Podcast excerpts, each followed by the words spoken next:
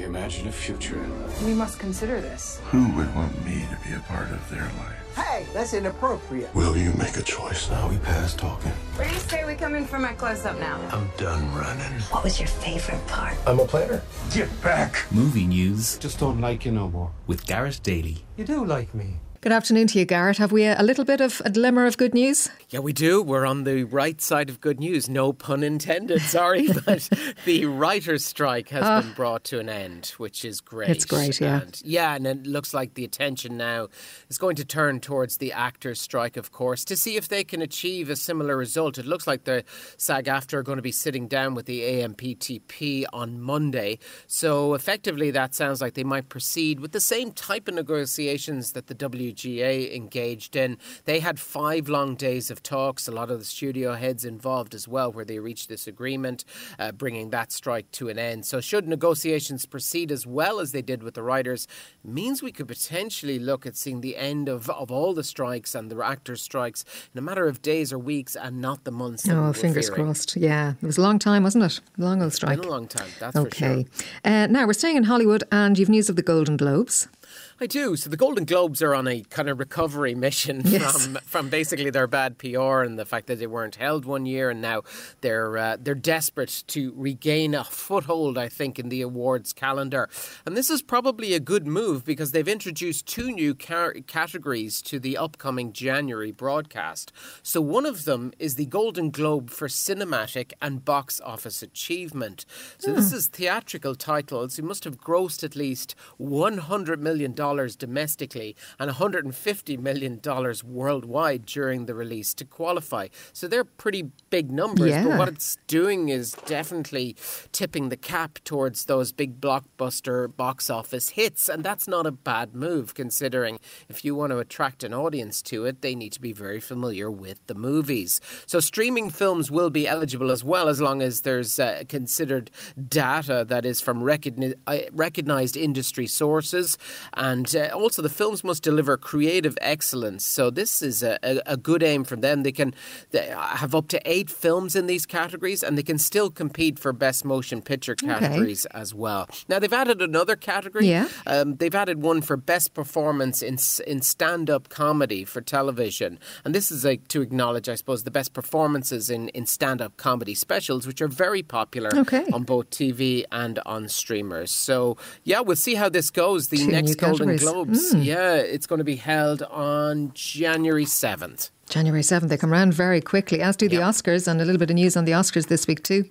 Yeah, the first ever Academy Award won by a black actor, uh, Hattie McDaniel, that has been Gone with the Wind, yeah. Yeah, it's been replaced after years of, of been missing. So, so what happened was uh, she won the award for starring in, as you say, 1939's Gone with the Wind. She played Mammy in the film, um, and at the time they were given plaques. The best supporting roles were given plaques, not statuettes. Okay.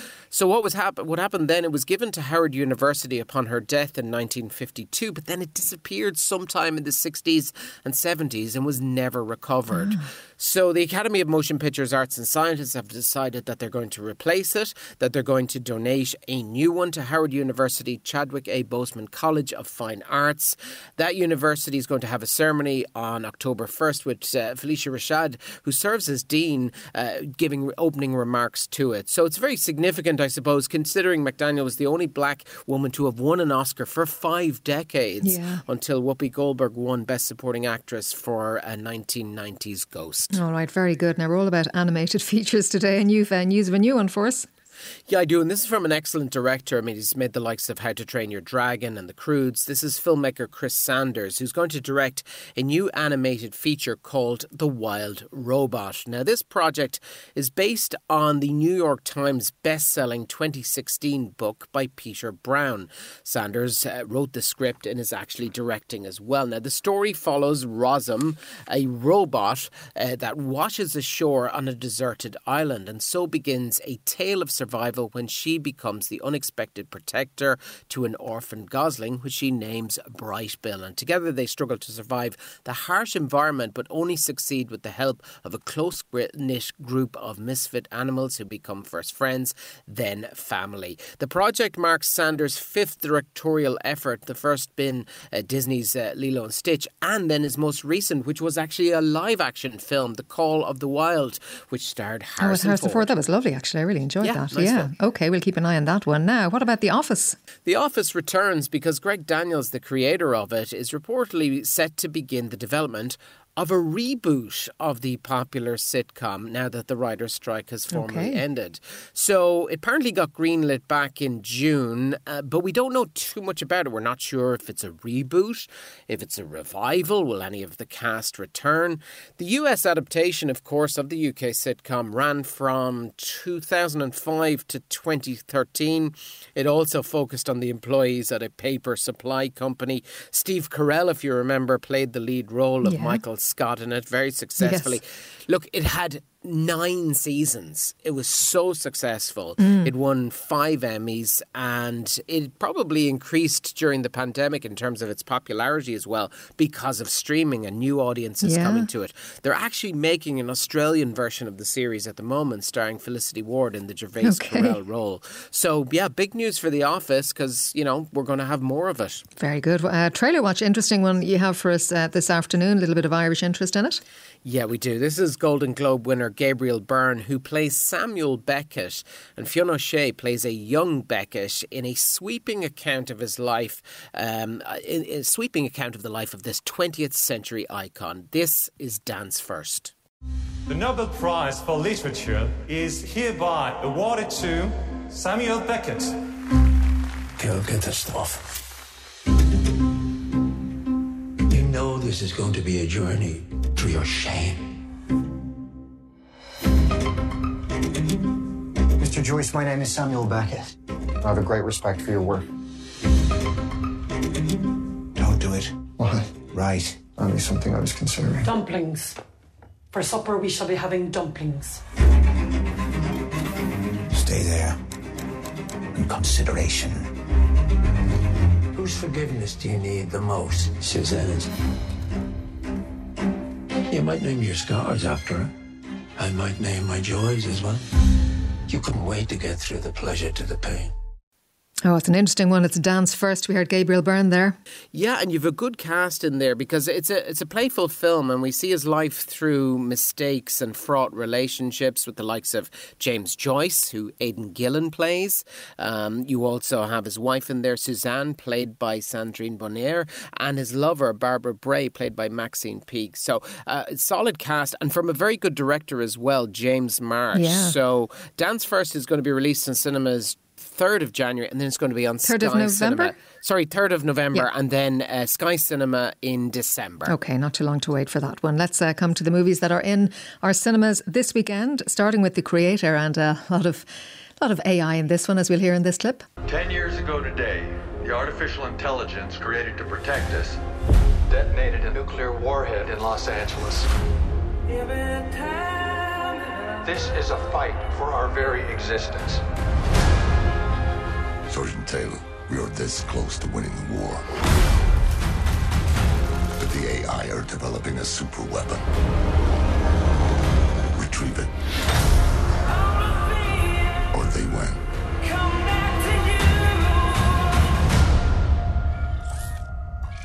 Yeah, Garrett, you never want uh, the AI to develop a super weapon, do you?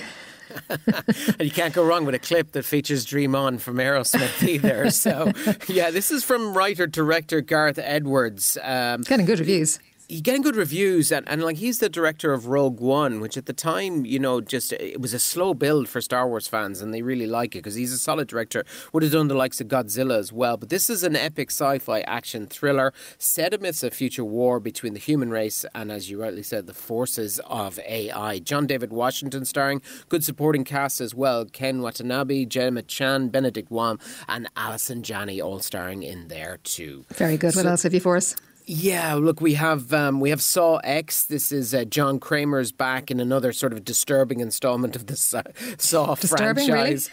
Just a little bit. Yes. Uh, you have the sort of untold chapter of Jigsaw's most uh, personal game. Uh, Tobin Bell stars in this one. We also have a short film from Wes Anderson. This is the wonderful story of Henry Sugar. Oh, this is totally on my my to, to watch list this weekend. Yeah, Yes. it looks looks quirky and fun. You got Benedict Cumberbatch starring in there, Ralph Fiennes, Dev Patel, Ben Kingsley. It's it's it chronicles a variety of stories, but the main one follows Henry Sugar, who's able to see through objects and predict the future with the help of a book that he stole. Uh, a couple more to I'm mention. sorry, that's Other- on Netflix, isn't it?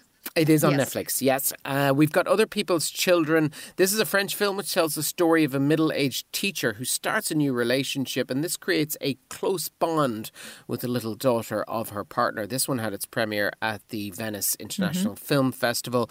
Ken Loach is back. He is directing a film called The Old Oak. Possibly his final film, Garrett. Possibly his final film. This one is set in the northeast of England where people are leaving the land as the mines are closing, houses are cheap and available, thus making it an ideal location for Syrian refugees. So that's called The Old Oak. And just to mention two others as well The Exorcist is back on the big screen for its 50th anniversary. And the documentary Stop Making Sense, the 40th anniversary of that, that's Jonathan Demme's film about talking heads, that's also back on the big screen as well. Very good. What about a TV movie for us? So this is the story of the son of a heavyweight boxer who died in the ring, who seeks to follow in the footsteps of the father he never knew. He goes in search of his father's old rival turned best friend, and that is, of course, Rocky Balboa, who agrees to train the young fighter for a, a shot at the title. What's amazing here is, I suppose, the success of the Rocky films over the decades. This one has introduced uh, that series to a whole new generation, and and potentially just like launched uh, Michael B. Jordan into into, in into a huge role. He's excellent in it. Sylvester Stallone also reprising his role in the movie. Check it out if you've not seen it. It's good. Some very good mm. sequences in it too. It's called Creed, and it's on RT1 tonight, and it's at 9:45. Garrett, thanks a million. Thanks, Aideen.